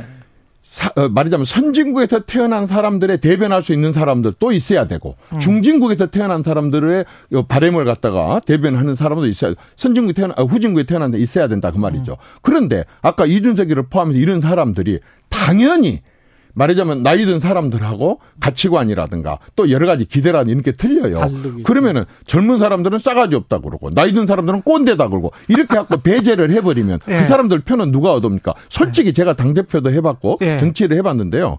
젊은 세대 들어 가서 대화를 하면 저 사람들이 에디오피아 말을 쓰는 건지 이게 어디만 말귀를 못 알아듣겠어요. 근데 그 답답한 것은 예. 그쪽도 마찬가지일 거예요. 그렇다고 한다면 통역이 필요할 거 아니겠습니까? 그렇죠. 러면 이 당의 공천한테 이준석 같은 사람도 필요하고 예. 또 아까 중적인 사람도 필요하고 나이 든 사람도 필요한 거예요. 아. 그래야지 온 국민이 함께 대변하는 정당이 되는 거, 전국 정당이 되는 거, 국민 정당이 되는 거지. 예. 어느 한 부류 사람만, 어느 한 계층 사람만, 어느 한 나이 사람들만 대변하는 그런 세대만 대변하는 그런 사람들로 갖고 정당을 하면 그게 어떻게 집권 세력이라고 할 수 있고 전국 정당이라고 할 수가 있겠습니까? 위원장님은 어디 나가실 거예요? 저는 호남 나갈 겁니다. 저는 100% 호남 나가는데 예. 에, 제가 고향이 곡성인데 음. 곡성굴의 광양으로 갈지 순천으로 갈지 또는 저는 가장 하고 싶은 게 광주에서 좀 나가고 싶은데 아. 에, 어디로 나갈지는 12월 달 정도에 가서 어, 정하고 지금은 죽느냐 사느냐로 광주 전남 전체를 한번 여권에 연결하고 대변하는 역할을 하고 싶습니다. 광역 지역구를 두고 계시네. 팔자예요 이것도 제가 호남에서 태어난 새누리당 국민의힘 사람으로서의 예. 팔자. 그 제3세력이 좀 먹힐 것 같습니까? 이번 총선에서. 어떻게 보세요? 어, 사실은요, 예. 제3세력, 또 예. 제3당, 신당, 창당, 예. 이거요, 제가 정치하면서부터 봤는데요, 음. 선거 때마다 나오는 상수예요. 이게 제3당, 제3세력, 이거요, 예. 변수가 아니고. 변수가 아니다? 상수예요. 왜냐하면, 사실은 제대로 된 어떤 녹색당이라든가, 아. 아. 니면 완전히 청년들로 해가지고 새로운 정치 세력을 형성한다. 이렇게 한다면 저는 한번 승부를 볼 수 있다고 가치 봐요. 차별화가 안 그런데? 아. 기존에 있는 정당에서 아. 좀 대우를 못 받거나 아. 거기서 좀 뭔가가 불만이 있거나 적응을 하지. 못했거나 아. 이런 사람들이 나와갖고 한다든지 아. 또이 사람들을 코치하는 사람들이 마치 그 드라마에 에? 어떤 캐릭터는 임금 캐릭터면 임금 캐릭터, 악역 캐릭터면 악역 캐릭터, 맨 그 사람이 그런 사람 똑같은 사람들을 옷만 바꿔 입고 이 당 저 당에 댕기면서 가서 코치하고 예. 또 저- 아까 이 당 저 당에 있던 사람들 뛰쳐나가고 해갖고 이런 식으로 해갖고는 신당 상 절대 선거 못합니다. 당장 언론이 안 도와줍니다. 대한민국 언론 제1당 아니면 2당, 1등 아니면 2등 후보 빼놓고 다른 사람들 묶어서 어쩌다 한 번씩 써줘요. 예. 그래가지고는 절대 성공할 수가 없습니다. 그리고 이동관 그 대외 협력 특보 같은 경우에 홍보 수석을 할 때 그 국정원에서 이 홍보 수석실에 그렇게 이제 문건을 작성해서 올려서 보냈는데 이동관 대외 협력 특보는 그거 나 모르겠다 뭐 이렇게 지금 부인은 하고 있습니다만은 거기 문건 보면 뭐 KBS 좌파 세력 색출 뭐 해가지고 언론 장악 뭐 이런 것들이 쫙 나와 있잖아요. 뭐 이동관 대외협력특보의 말을 믿을 수 있을까요? 모르겠다는 말. 아니 왜냐하면 홍보수석을 하셨고 방송국과 관련해서 그리고 그 전에도 보면 문제 보도라고 대변은 대변인 할 땐가요? 홍보수석 할 땐가 제가 기억이 정확치는 않습니다만 이동관 뭐 이렇게 문제 보도라고 해놓고 비보도를 조치를 뭐 10시 이후에는 비보도를 했다. 그게 조치 결과 이런 게 막 그 아예 뭐 문건으로 써져 있더라고요. 그럼 이거 뭐 어떻게 어떻게 하면 비보도를 시키는 거예요? 그것도 그 기술인데. 지금 저한테 질문하시면서 아니 이동관이 완전히 뭐 비난하고 공격하시는 거예요. 아니, 그 저잘 모르겠어요. 팩트만. 말씀을 드리는 거 팩트만 지금. 어, 네. 잘 모르겠어요. 네. 저는 뭐 검증한 사람도 아니고 또 그 사람에 대해서 깊이 알지도 못하고 네. 어쨌든 뭐 대한민국이라는 게 얼마나 투명한 사회고 또 네. 다양한 언론을 포함한 검증 기관이 있고 어 그렇게 해서 아마 네. 뭐 기간은 충분히 남아 있고 네. 그런 검증되지 않겠습니까? 한번 지켜보시죠.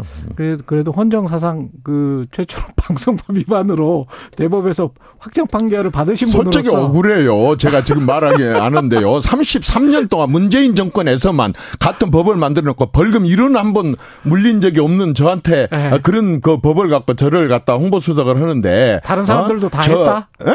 다른 사람들도 그 전에도 다 하나. 그 전에 하나 벌금 1원 한번 물린 적이 없다니까요. 아니 딱 그때는 정부 박근혜 때 정- 저한테만 그렇게 박근혜 정부 했다니까요. 때는 그랬는데 예. 그러면은 아니 그 전에도요. 없어요. 그 제가 그 네. 재판 받으면서 그거 모르겠습니까? 아니 그러니까 전임 정부였으니까 그때 박근혜 정부 때 보면 네. 이명박 정부 때 홍보 수석이었으니까 그 그때도 그런 일을 했었을 것이 몰라요. 제가 그거 뭐 조사를 해보 저는 검사 출신이 아니니까 수사를 안 해봐서 잘 모릅니다. 지금 KBS 예. 수신료도 참 뭐 이렇게 저렇게 많이 나오던데 예. 그 가만히 보니까 예. 저는 수신료 수신료 내야 된다고 하는 사람이고 수신료 필요하다는 사람이고 심지어는 예. 국회의원 시절에는 KBS 수신료 인상해야 된다는 사람이에요. 예. 지금도 그 생각에는 변함이 없어요. 다만 다만이라는 표현을 드는 것은 예.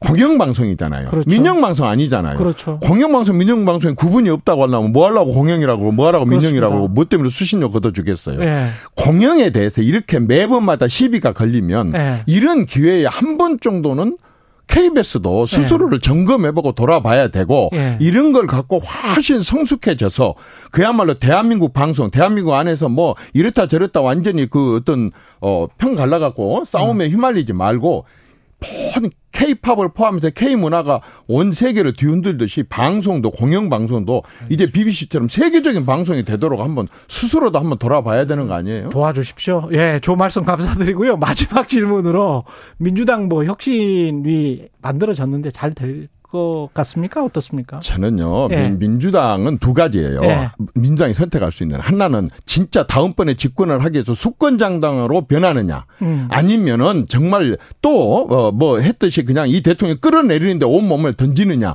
음. 저는 그 혁신이다, 쇄신이다 하기에 앞서서 자기 당이 아주 열렬 지지자들 있잖아요. 예. 어? 열렬 정치 지금 집단이 있잖아요. 음. 그거 하나를 컨트롤을 못하고 그거 하나를 어, 제대로 개탕도 못 치면서 음. 무슨 혁신 쇄신 이런 말이 누가 먹히겠습니까? 저는 아까처럼 수권 정당으로서의 성숙된 모습을 좀 갖추면 민주당. 그거 자체가 혁신이라고 봅니다. 예. 지금까지 이정현 전 새누리당 대표였습니다. 고맙습니다. 감사합니다. 여러분은 지금 KBS 1라디오 최경영의 최강 시사와 함께하고 계십니다.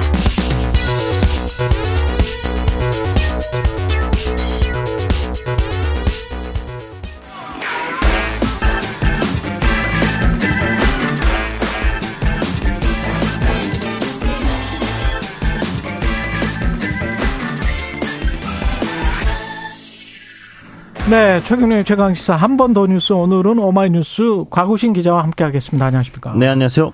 예. 지금 저 최저임금이 심의를 하고 있는데 노동계는 지금 불참 선언을 해버렸네요. 네, 예. 어제 전원회의 도중에 근로자위원들 8명이 모두 공개 발언만 마치고 자리를 떠났는데요. 예.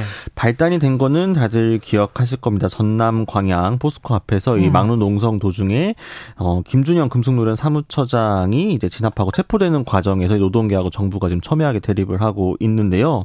어쨌든 노동부에서는 이 원래 최저임금이 근로자위원이었던 김준영 사무처장을 해촉을 해달라고 윤 대통령에게 제청을 했고 윤 대통령이 이를 받아들였습니다. 이제 새롭게 들어갈 사람이 필요한데 한국노총이 그래서 추천을 한 사람이 김만재 금속노련 위원장이었습니다. 근데 이 사람을 노동부가 받아줄 수 없다. 없다. 네, 이 사람도 받아줄 수 없다. 네, 그런 겁니다. 그러니까 한국노총에서는 아 이거 사실상 노동 탄압이다. 어. 최저임금 노동자의 생명과 삶을 담보로 정부가 비상식적으로 노동을 탄압하고 있다라면서 앞으로 최저임금이 참석을 숙고해 보겠다라고 밝혔습니다. 음, 그리고 민주노총도 거기에 대응과 같이 예, 같이 동조하고 있습니다. 예, 동조하고 있는 거죠. 예.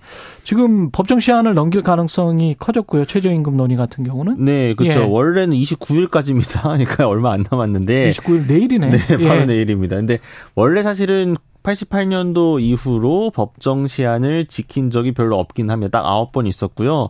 작년이 2014년에 이어 8, 8년 만에 시한을 네. 지켰던 거긴 한데 다만 이제 그냥 하루 이틀 정도 늦는 경우가 아니라 이번에 거 얼마나 늘어날지를 좀알 수가 없는 거거든요. 음. 한국노총 측에서는 일단 내일 회의는 어, 참- 참석을 장담하기 어렵다라고 했고 노동부 대응, 이 해결 방안에 대한 메시지가 전달이 되어야 하는데 결국 이 그- 새롭게 임명한 근로자 위원을 노동부가 받아들여 줄 것이냐 아니냐 여기에 지금 쟁점을 달려 있을 것 같습니다. 그러네요. 경영계는 지금 최저임금 한 푼도 인상할 수 없다. 동결. 예. 그렇습니다. 동결안을 제시를 했는데요. 일단 시급 9,620원 결정을 요구했기 때문에 월급으로 환산하면 201만 580원입니다. 음. 근데 근로자위원들 노동계에서 요구하고 있는 건 1만 2,210원입니다. 26.9%. 네, 예. 그렇죠. 월급으로 환산하면 255만 원, 1,890원이니까 50만 원 이상 차이가 나는 상황이라서 지금 접점을 만들어내기가 쉽지 않아 쉽지 보입니다. 않겠네요. 네. 예. 한국노총도 대규모 집회를 열겠다고 하고 강경 투쟁에 나서는 형국인 것 같습니다. 네, 한국노총에서 어제도 이제 주요 조직 간부들과 대표자들을 모아놓고 따로 집회를 열었는데요. 음. 김동명 위원장이 뭐라고 했냐면 전남 광양 유혈 진압 사태를 통해 노동조합과는 어떤 대화나 타협도 없다는 점을 윤석열 정권이 분명히 했다라면서 인석식 장관도 유감 사과 표현이 없었다라는 점을 지적을 그렇죠. 했습니다. 예. 그러면서 윤석열 정권의 선전포고에 맞서 전면전을 선언하겠다라고 이야기를 했는데요. 음.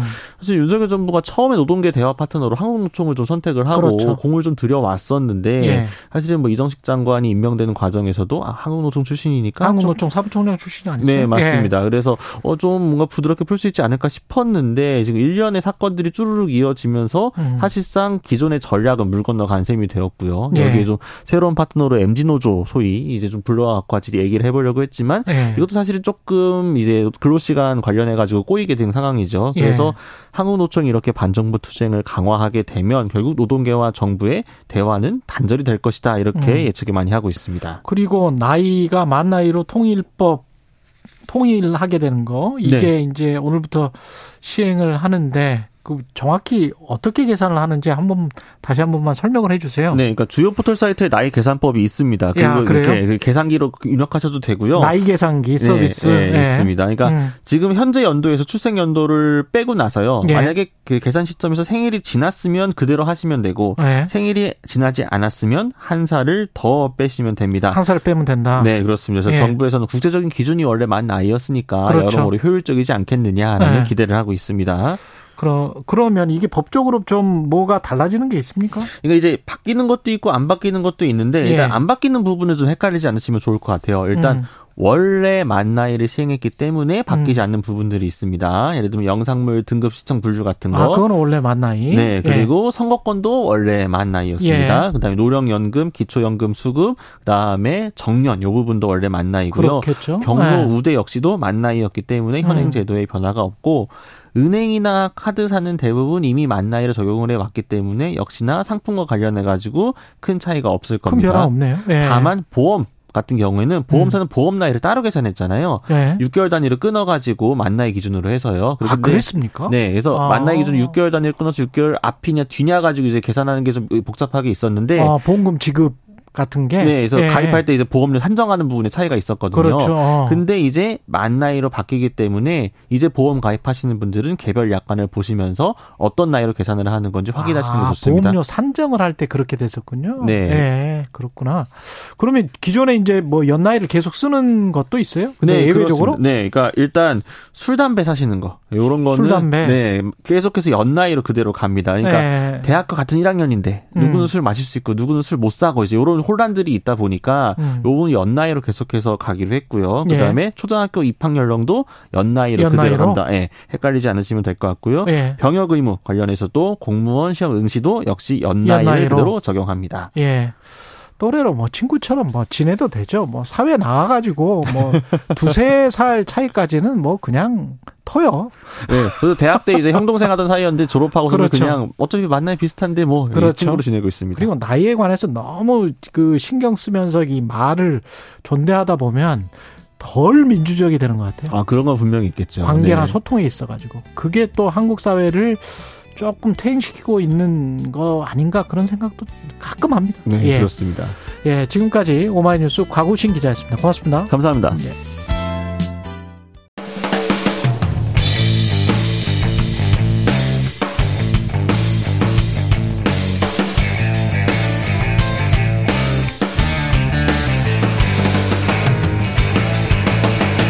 최경영의 최강 시사.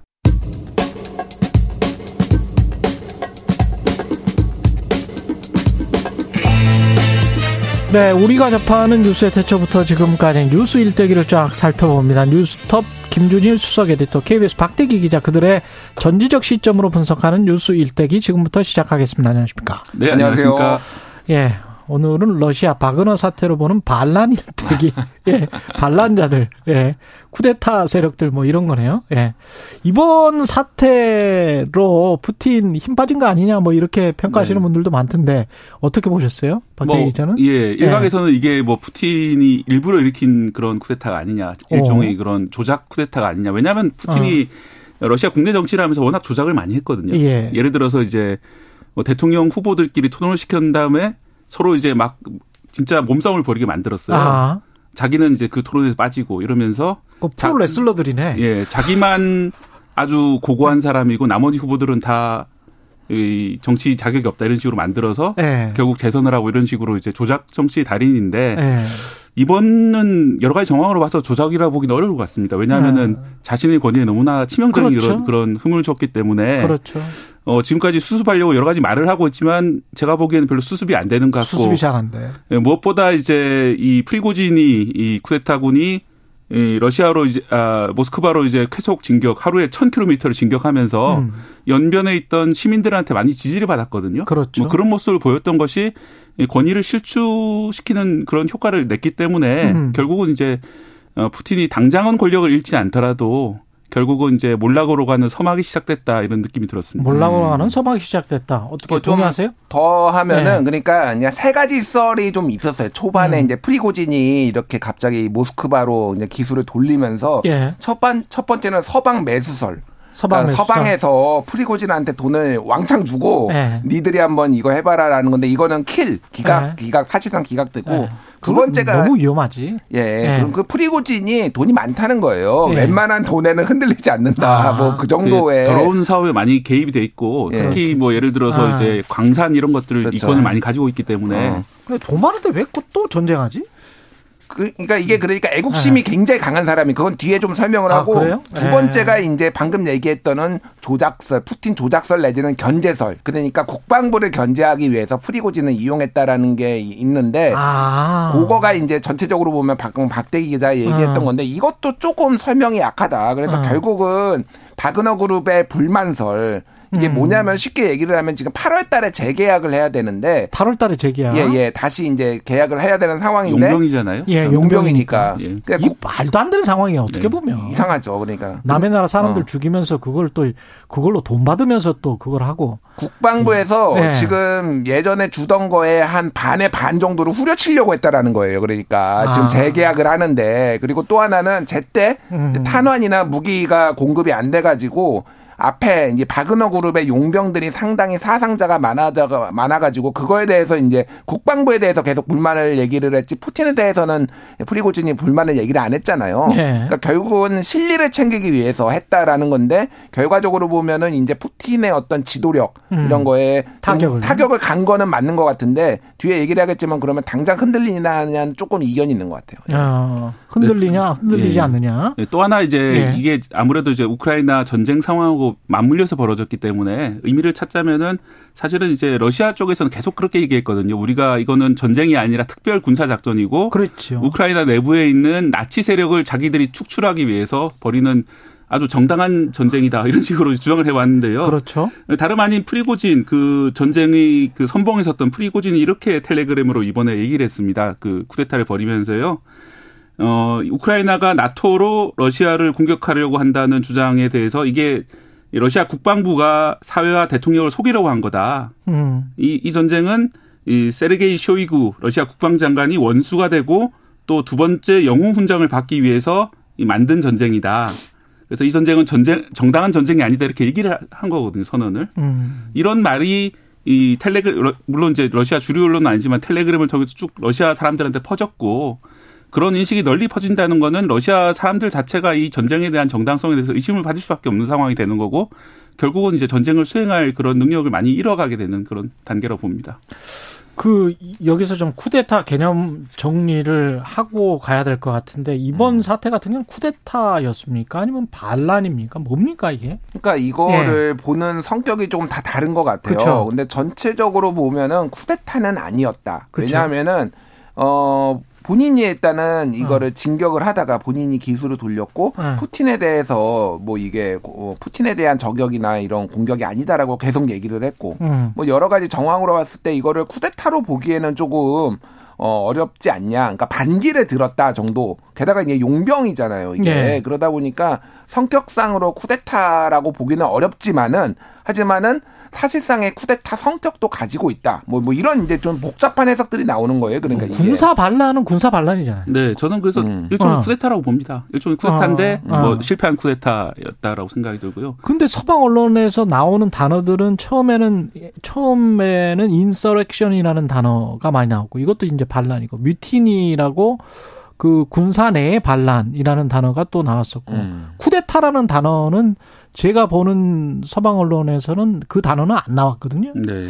그래서 이 사람들이 볼 때는 뭐 쿠데타라는 게 어떤 정권을 탈취하기 위한 그 과정이잖아요. 어. 그러면 이 프리고진한테는 아마 그런 의도는 없었지 않나 이렇게 지금 처음에는 네. 본것 같고 지금도 음. 그런 것 같습니다. 예, 결국 이제 모스크바에 선택에서. 진격을 하다가 네. 뭐 하루에 1000km 전- 진격하다가 직전에서 멈추 멈춰 선 게 네. 모스크바까지는 어쩌면 어쩌면 점령도 가능했다고 보는 관측이 많거든요. 예. 근데 말씀, 말씀하신 대로 정권 탈취까지는 본인도 긴가민가 했던 것 같아요.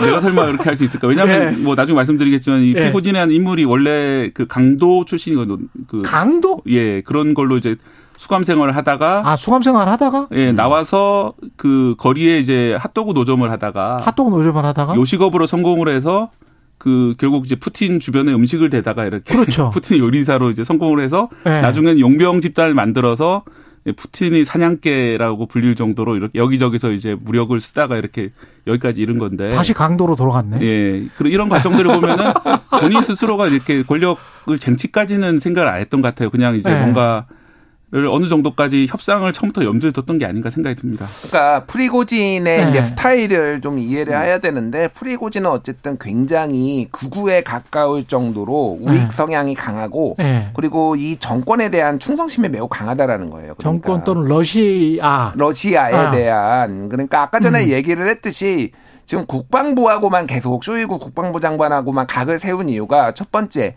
무기가 제때 탄약, 탄약이 공급이 안 돼가지고 5만 명 정도가 지금 이 전쟁에 투입이 됐는데 사상자가 여기에서 굉장히 많이 나왔다는 거 바그너 그룹에서 예. 이거에 대해서 동료애를 느끼고 굉장히 분노를 했다. 아. 두 번째는 이제 그런 상황에서 단가도 후려치려고 한다. 음. 불공정 계약이다. 여기에 또 열받은 거고 또 하나는 국방부가 아예 바그너 그룹을 독자적으로 움직이지 못하고 자신의 지휘 체계로 편입을 하려고 한 거예요. 그러니까 이제 국방부 입장을 생각을 해보면 러시아 입장에서는 여기로 가라, 여기로 가라 이렇게 작전해야 된다. 그렇지, 그렇지. 이렇게 좀 손발이 타타닥 맞아야 되는데 예. 바그너는 자기네들 어쨌든 그 지역을 담당하고 있지만은 자기네들이 독자적으로 움직이거든요. 그러니까 전쟁의 효율이 안 난다라고 국방부에서 판단을 해가지고 아예 편입을 해가지고 하려고 하니까 그러면 야 지휘권까지 막탈해 돈도 안 줘. 완전히 어. 무슨 총알 총알바지야. 이러면 내가 여기서 전쟁할 이유가 없지. 이렇게 지금 됐다라는 거예요. 그러니까 전체적인 흐름은 그러니까 이게 정말로 푸틴에 대한 반란이냐 여기는 어. 좀 아니라고 보는 것들이 대체적으로 전문가들의 시각입니다. 그 러시아가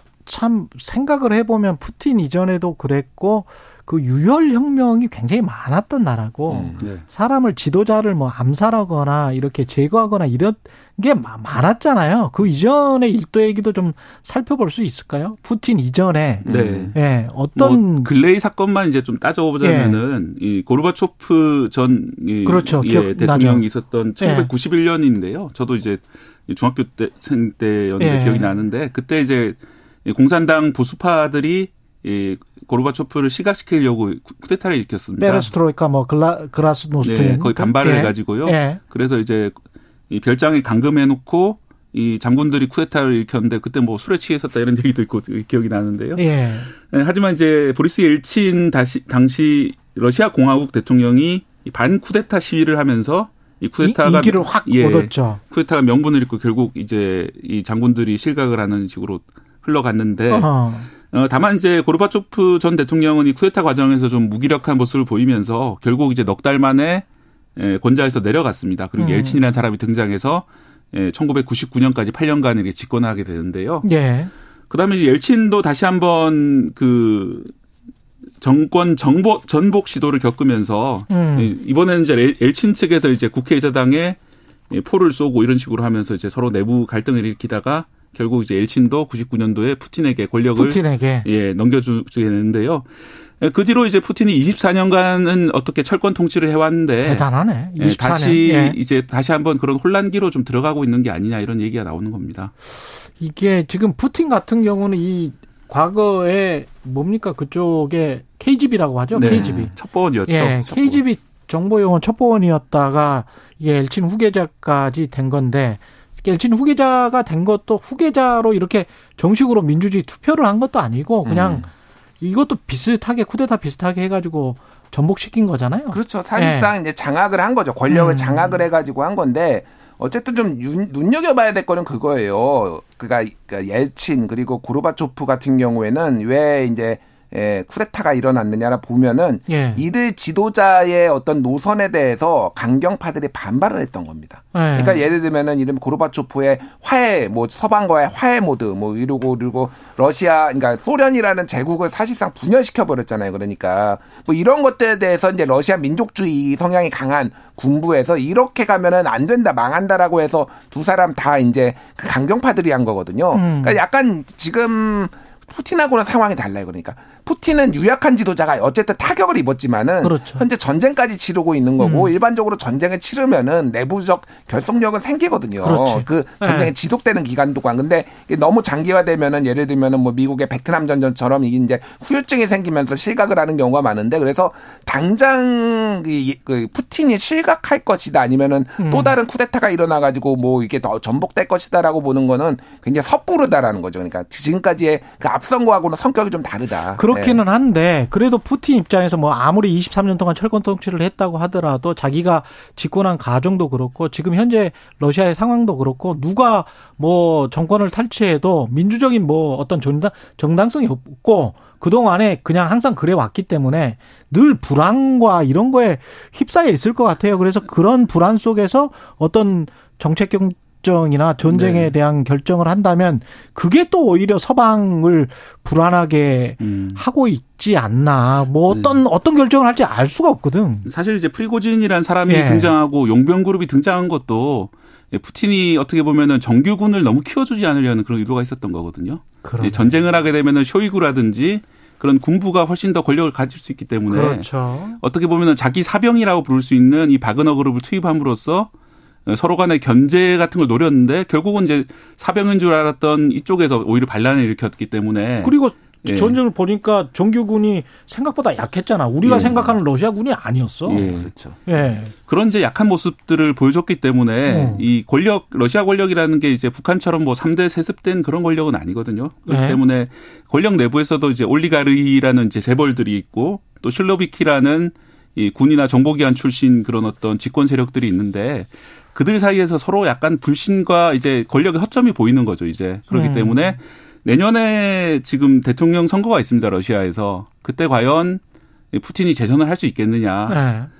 뭐 당연히 재선이 되는 거라고 지금까지 봤었는데 이번 음. 이후에는 이 권력의 균열 때문에 혹시 출마 못하는 게 아니냐 이런 얘기도 출마를 못 한다. 예 지금 그 모스크바의 신문 편집자가 네. 뉴욕 타임즈랑 인터뷰를 한 건데 그거, 그것도 봤어요. 예, 예. 러시아 엘리트들이 이렇게 음. 얘기했거든요 내년 봄에 예, 푸- 어, 푸틴이 출마하지 말라고 설득해 볼 수 있게 됐다 음. 이런 것들이 엘리트들 사이에서 말이 돌고 있다. 그 얘기를 봐서는 이제 권력의 어떤 기반이 좀 해체되고 약간은 해체되고 있는 그런 것이 아니냐. 푸틴은 나가더라도 우리 그, 그 러시아의 기득권 세력은 네. 자기들의 세력을 보존하려고 또 할 테니까. 네. 예. 누군가가 이제 그 대안으로 떠올 수 있으면은 근데 그 사람으로 넘어갈 수 있다. 그 상황에서 네. 잠깐만 그 우크라이나 전쟁은 어떻게 될까요? 마지막으로. 지금 우크라이나 전쟁은 네. 사실은 우크라이나가 이번 사태로 유리하다라고 보는 거는 좀 잘못된 해석이다라는 아, 얘기들이 그래요? 많아요. 왜냐하면은 지금 저쪽으로 들어갔잖아요. 그 바그너 그룹이 갑자기 이름이 저 생각이 안 벨라루스. 벨라루스로 들어갔잖아요. 네. 이게 뭐냐면은 서방을 견제하기 위해서 여기에서 바그너 그룹하고도 계속 계약을 하- 맺는다라는 거잖아요. 러시아가. 그렇지. 그러니까 예. 오히려 벨라루스가 우크라이나 위쪽에 있잖아요. 예. 그러니까 이쪽에 나토나 이쪽 서방을 견, 견제하는 목구멍을 딱 쥐고 있다라는 거예요. 그러니까 이게 음. 오히려 그래서 전쟁이 또 더 장기화될 가능성 이것도 배제할 수가 없고 우크라이나도 좀 상당히 타격을 입었다라는 거예요. 지금 음. 그래서 전체 전력의 한 25%를 지금 잃은 상황이라서 예. 이게 좀 장기화되면서 휴전으로 갈 가능성이 오히려 노- 높지 않나 뭐 이런 휴전으로? 얘기도 나오고 있습니다. 예. 러시아도 20만 명을 잃었다니까 군이. 네. 예. 그러니까 뭐 서로 간에 뭐 상처만 남은 전쟁. 전쟁은 절대 하여간 시작되면 안 돼요. 어디로 튈지를 몰라. 전쟁 자체가. 계속 길어지면 뭐 국민들만 희생되고. 뉴스톱 김준일 수석 에디터 KBS 박대기 기자였습니다. 고맙습니다. 네, 감사합니다. KBS 일라디오 최경련의 최강시사 듣고 계신 지금 시각은 8시 45분입니다.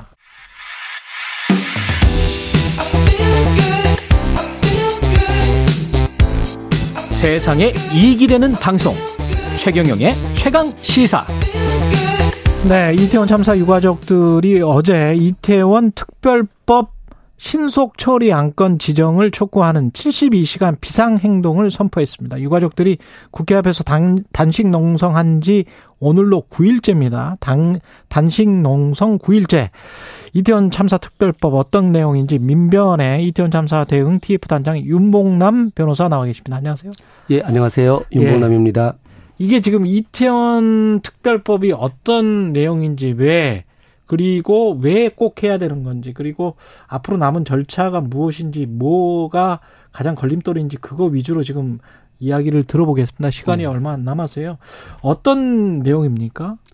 그 과거에 그러니까 특수본 수사나 국정조사에서 네. 충분히 진상이 밝혀지지 못했다. 음. 따라서 독립적인 진상조사위원회를 만들어서 네. 거기서 이제 제대로 된 진상 규명도 하고 네. 책임 규명도 하고 그리고 또 이후의 피해 구제나 그리고 재발 방지책도 제도적으로 마련하자. 이게 음. 개요입니다. 예.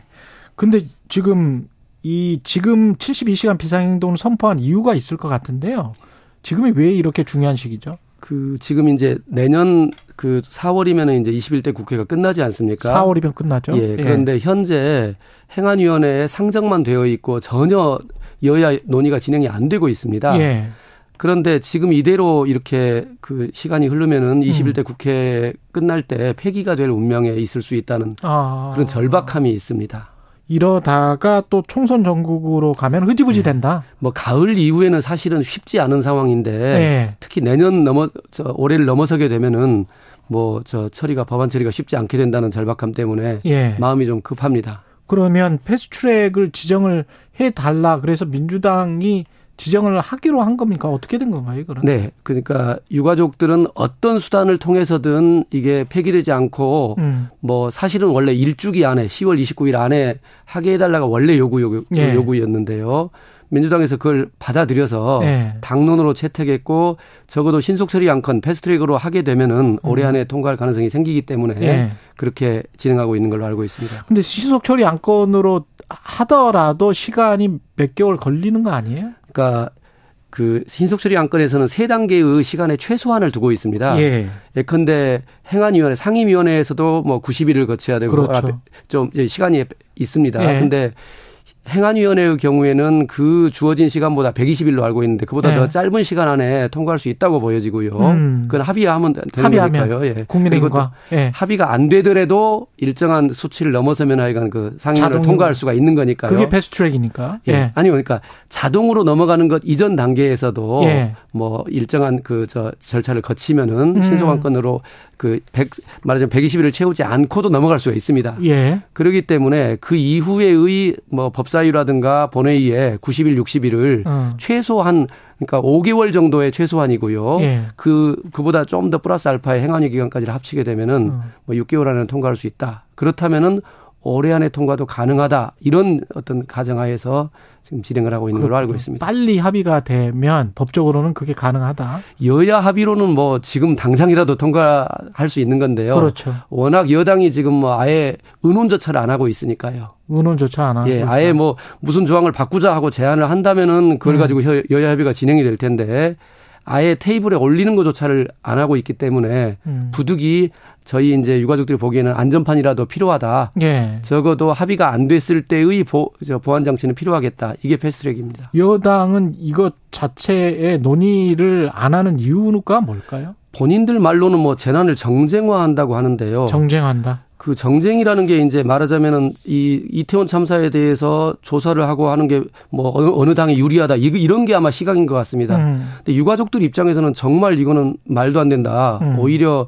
여, 이 여도 야도 없이 해야 될 조사를 왜, 왜 오히려 여당이 이걸 이렇게 피하고 있는 거냐. 이걸 오히려 여당이 정쟁화하고 있는 거다. 뭐 이런 음. 반발을 하고 있습니다. 아까 독립적인 진상조사위에 기구에 진상 조사, 진상 규명이 있어야 된다라고 말씀을 하셨는데 구체적으로 어떤 부분이 지금 진상이 규명이 안 된 건가요? 그 이제 특수본 수사에서는 군중 유체화라고 결론을 맺었는데요. 아. 군중이 그렇게 해서 어, 유체화까지 되게 된 과정, 원인, 예. 즉 다시 말해서 다, 저 이제 코로나가 끝나가지고 할로윈데이에 굉장히 많은 인파가 몰릴 것이라는 것은 누구도 예상을 하고 하고 있었는데 음. 왜 그런 인파 관리 대책을 못 세웠는가에 대해서는 근본적인 원인 규명이 전혀 되지 않았습니다. 예. 그랬을 때 과연 당시에 그 집회 시위 관리 때문에 말하자면 경비대를 배치하지 않은 것인지 어. 아니면 또 뒤에 마약 부검이나 마약 수사도 얘기가 많이 나왔는데요. 예. 그러니까 인파 관리를 하지는 않고 마약 수사관만 50명 대거 급파를 한 거 아닙니까? 그렇죠. 그거 왜 그랬는지 그리고 그 수사관들이 현장에서 뭐 했는지 어. 이런 내용들에 대해서는 하나도 수사되지도 않았고 제대로 밝혀진 바가 없습니다. 그 마약 수사관들이라고 할지라도 현장에서 상황이 그렇게 뭐 안 좋은 거를 봤다면 누구한테라도 연락을 맞습니다. 상부에 맞습니다. 상식적으로 예. 예 근데 그런 게 전혀 없었 그런 데 대해서 아무것도 조사된 게 조사된 없습니다. 게 그래서 그 수사관들이 뭘 했는지 네. 배치가 어떻게 돼 있었는지 인파 관리 문제는 어떻게 다루었는지 이런 이런 점에 대해서는 공식적으로 밝혀진 내용이 아무것도 없습니다. 그렇군요. 그리고 희생자들의 그 사망 판정 이전의 기록을 확보하는 것도 중요하다라고 지금 유가족들은 요구하고 있는데 이게 무슨 내용인가요? 유가족들은 예. 나 다녀올게 하고 나서는 돌아오지 못한 거 아닙니까? 음. 그러면 자식이나 가족이 언제 어떻게 죽었는지 CPR은 제대로 받았는지 아. 그런 거에 대해서 전혀 모르고 있습니다. 그렇죠. 그리고 참고로 영국의 힐스버러 보고서에 따르면은 그 예. 힐스버러 참사가 났는데요. 음. 거기에서 96명이 사망을 했는데 다음에 이제 10몇년 뒤에 진실, 진상 조사를 한 결과 예. 구급이, 구급차가 40대가 왔는데 한 대밖에 못 들어갔어요. 구, 어. 구조 구급이 조금만 더 빨랐다면은 그 중에 41명은 살릴 수 있었다. 예. 이런 보고도 나와 있습니다. 다시 말해서 구조 구급 활동이 당시에 어떻게 진행됐는지를 제대로 아는 길이기도 합니다. 사망 시각을 판정하는 것은 예. 그런 정보가 전혀 제대로 밝혀지지 않다 보니까 음. 이제 이 부분은 수사와는 또 다른 결 아니겠습니까? 그렇죠. 근데 그 부분에 대해서 그냥 구급일지 일부만 그것도 아주 이후 시점에 음. 일부만 주다 보니 주고 말다 보니까 그 점에 대해서도 밝혀야 한다. 이게 유가족들의 간절한 주장입니다. 그리고 그 이임재 전 경찰서장이죠. 영상경찰서장 같은 경우는 헬로윈 참사 전에 경비 기동대를 요청했다. 그리고 서울경찰청장 김광호는 요청을 받은 적이 없다. 이게 또 진실 공방이 있기 때문에 이것도 지금 정확히 밝혀내야 되는 거 아닌가 그런 생각이 드네요. 둘 중에 한 명은 허위 진술인데요. 그러니까요. 누가 허위인지를 밝히려면은 하위 실무자에 대한 광범위한 조사나 수사를 해야만 될 텐데 음. 그게 부족하지 않았냐. 그래서 아직까지 이제 법정에서 그냥 누가 거짓말하는지 법정 공방을 하고 있는 겁니다. 이게 세월호 참사하고도 참 많이 비교가 될 수밖에 없는 게 세월호도 이게 뭐 한쪽에서 정쟁화 시킨다 아니다 진상 규명해야 된다라고 하다가 결국은 결국은 그렇게 그 진상 규명에 critical한 이것도 타임이 아주 중요한 시간이 있는 것 같은데 그걸 놓쳐버린 것 같다는 그런 생각이 드는데 이태원 참사는 그러지 않았으면 좋겠습니다만은 어떻게 보십니까 세월호 참사랑 비교해서? 어, 세월호 참사는 근데 과학적인 원, 그 선체 침몰의 원인 규명, 과학적인 예. 규명에서 이제 논란이 되는 반면에 음. 뭐 이번 이태원 참사에서 그런 원인 규명이 어려운 건 아니라고 보여지고요. 예. 오히려 근본적인 원인이 뭐였냐 그리고 또 당시 대처나 재난 수습 과정이 어떠했는가에 대한 거다 보니까 제대로 된 수사가 필요하다. 음. 그게 더 핵심인 것 같고요. 말씀하신 대로 근데 시간 문제도 있습니다. CCTV라든가 당시 그 저 진술이라든가 저 현장에 있었던 사람들의 네. 이런 부분들은 시간이 흐르면은 당연히 다 소실되기 때문에 음. 그런 부분에 대한 신속한 조치가 필요하다고 보고 그 점에서 그러니까 이번 특별법 통과에 대해서 매우 간절한 마음을 갖고 있습니다. 지금 헌재에서 저 탄핵 소추된 이상민 행안부 장관 재판 같은 경우도 영향을 좀 끼칠 것 같은데 거기에서 어떤 중요한 팩트나 뭐 이런 것들이 좀 나올 수 있나요? 진상조사 관련해서? 그 진상조사보다는 네. 이제 컨트롤 타워 문제인데요. 네. 그러니까 중대본을 언제 구성했는지 그리고 네. 그게 이상민 장관이 제대로 자기 책임을 다 했는지 아. 이게 이제 탄핵 사유 중에 하나가 되어 있습니다. 음. 근데 실제로 보면은 그 중대본이 4시간 후에 사고 네. 4시간 후에 이게 참사 4시간 후에 구성이 되었고 국무총리 주도였습니다. 다시 말해서 그렇죠. 이상민 장관은 아무런 행위를 못한 셈입니다. 맞아요. 예. 그리고도 뭐 예견할 수 없었다 이런 얘기를 하는데요. 음. 그건 말도 안 되는 얘기라고 생각하고요. 그리고 설령 예견을 못했다고 해도 그렇게 많은 구조 신고가 있었는데 음. 그걸 제대로 대응 못했다. 이거는 뭐 책임을 져야 된다. 6시부터 구조 신고가 있었는데. 맞습니다. 예. 그런 면을 봤을 때는 책임에서 벗어날 수 없다 이렇게 생각합니다. 마지막으로 한 20초 남았는데요. 국회 역할이 중요한 것 같은데 당하고 싶은 점 있어요? 그 여당에게 촉구하고 싶은 게 음. 지난 2월 5일 100일 추모제 때 국회에서 이 추모제를 하면서 헌화를 같이 했습니다. 네. 그러면서 재발 방지책을 마련하겠다고 다짐을 했습니다. 그 약속을 지켜주십사 그 다시 말해서 특별법 제정에 동참하실 것을 예. 간절히 요청드립니다. 민변 이태원 참사 대응 TF 단장